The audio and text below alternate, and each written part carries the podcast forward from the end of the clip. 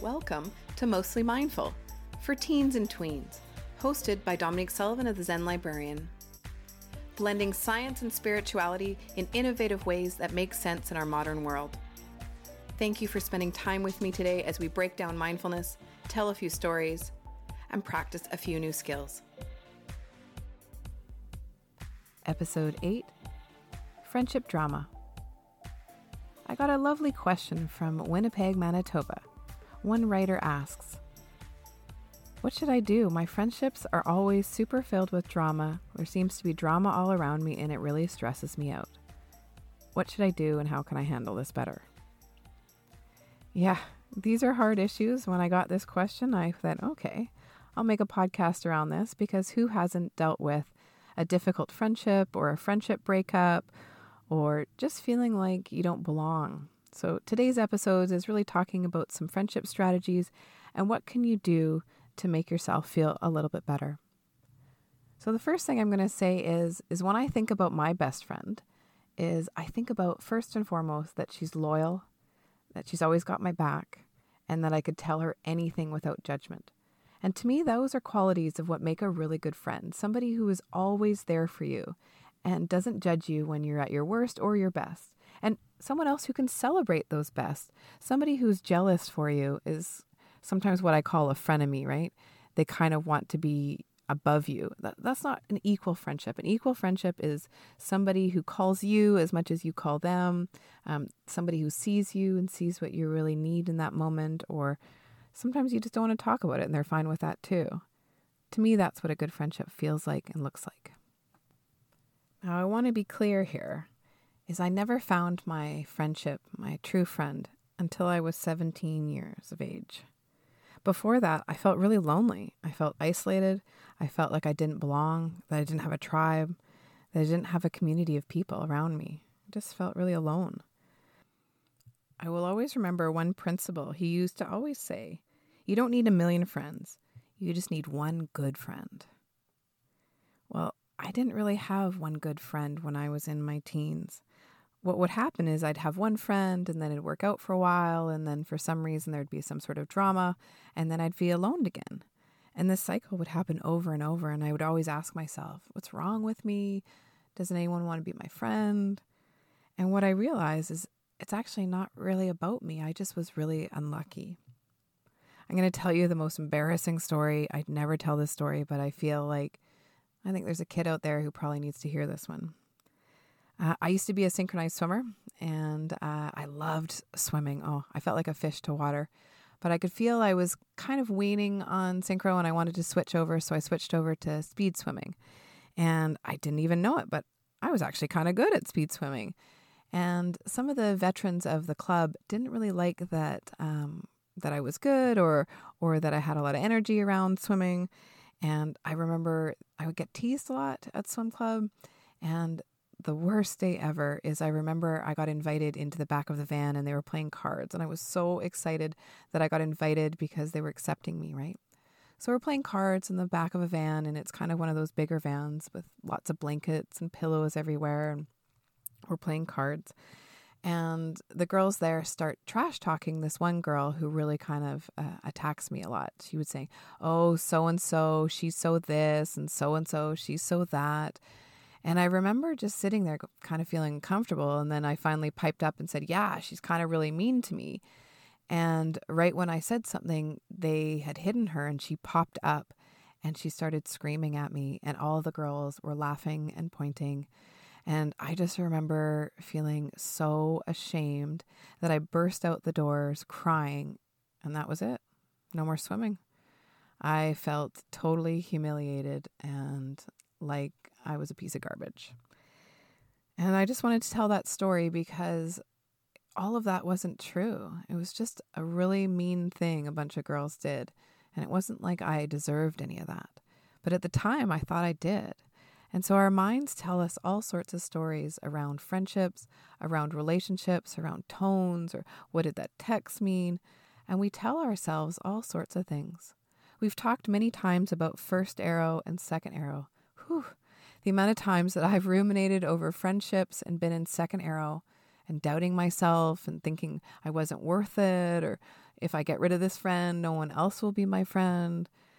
And just a lot of struggles around friendships. So today we're going to talk about identity and mindfulness and being true to yourself. Tip number one about friendships is always be you, right? Figure out who you are, but also give yourself the permission to grow. In your teen years and in your tween years, you're going to try on a bunch of different identities. Am I a hippie? Am I a goth? Am I, you know, am I a drama person? Am I an athlete? So there's going to be all of these identities that you're going to put on, and it's going to be okay to shift between different groups. So give yourself the permission to explore your identity, to figure out who you really are, and to be that in your fullest way. But also give yourself the permission to change, to switch it up, to try on a new identity until you figure out who it is that really works for you in the world. One of my favorite quotes is Other people's opinion about you is none of your business by Eleanor Roosevelt. I love that idea of your job is to do you, is to rock you, and other people's job is to rock them. And their judgment and their opinion about you should not form who you are. That is who you are inside, is your heart space. A couple weeks ago, we talked about it that our heart is who we are, and our head is where we live. And sometimes in our head, we say all sorts of super mean things about ourselves, but that's not really true, and that's not who we really are. So, other people's opinion is none of your business. Tip number two, and I have to say, this one's really important as well, is if your need for belonging is higher than your need to be respected and loved, you are going to choose bad friends every single time. So if you need to feel cool and in the in crowd above your need to be uh, seen and heard and loved, you're going to choose the kids who are going to treat you like garbage. You're going to choose being cool over being who you are. So just always keep that in mind. Ask yourself, am I hanging out with these people because they're good for me?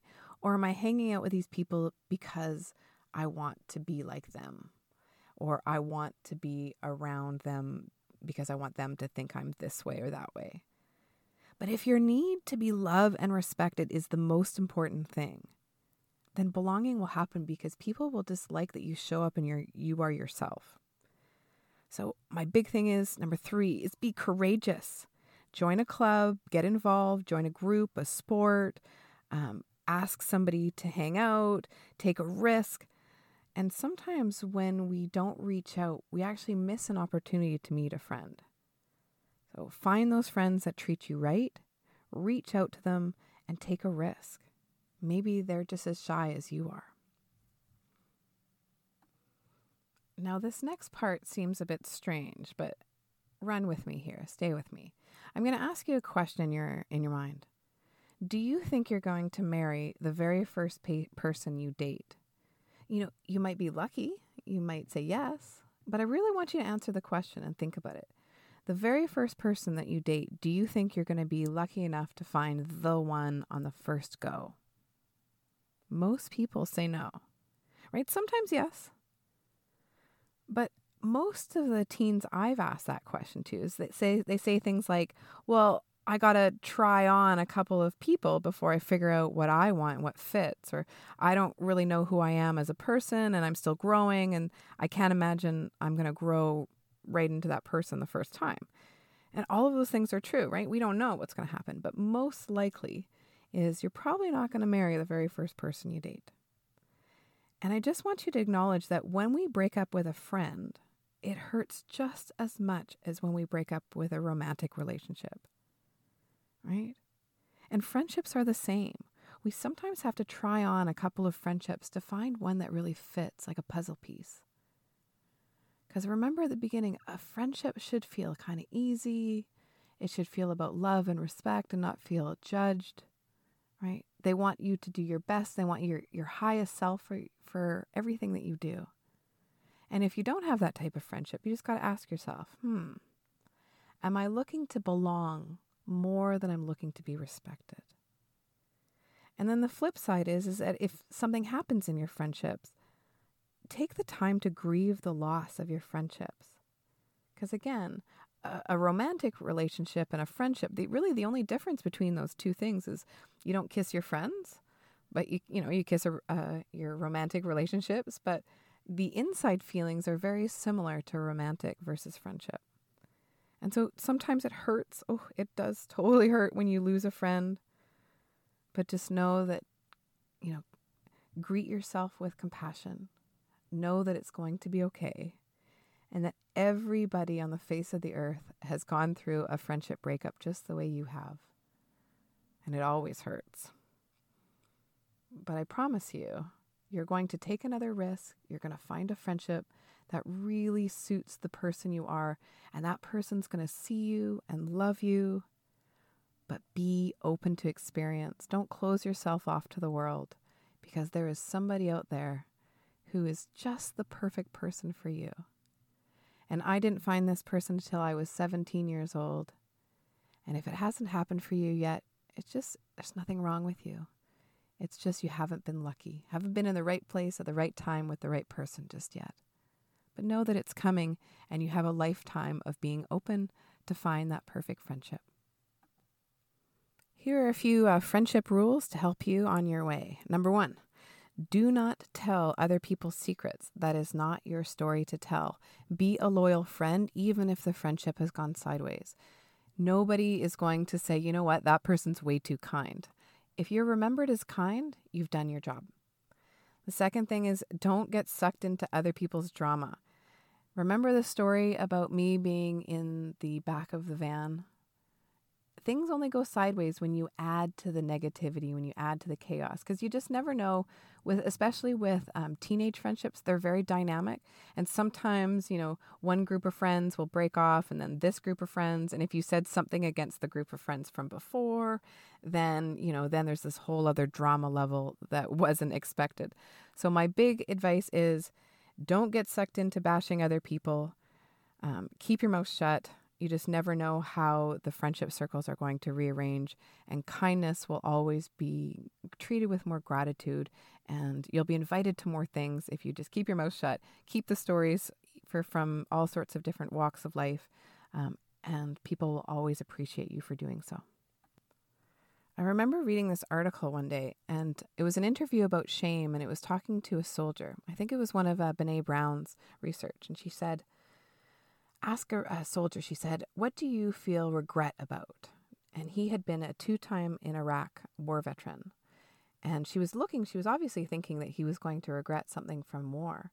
But he turned to her and actually turned to her and said, I actually regret not taking an act of kindness. When I was in high school, I knew this girl liked me, and I didn't let her sit next to me, and I made fun of her in front of all of my friends.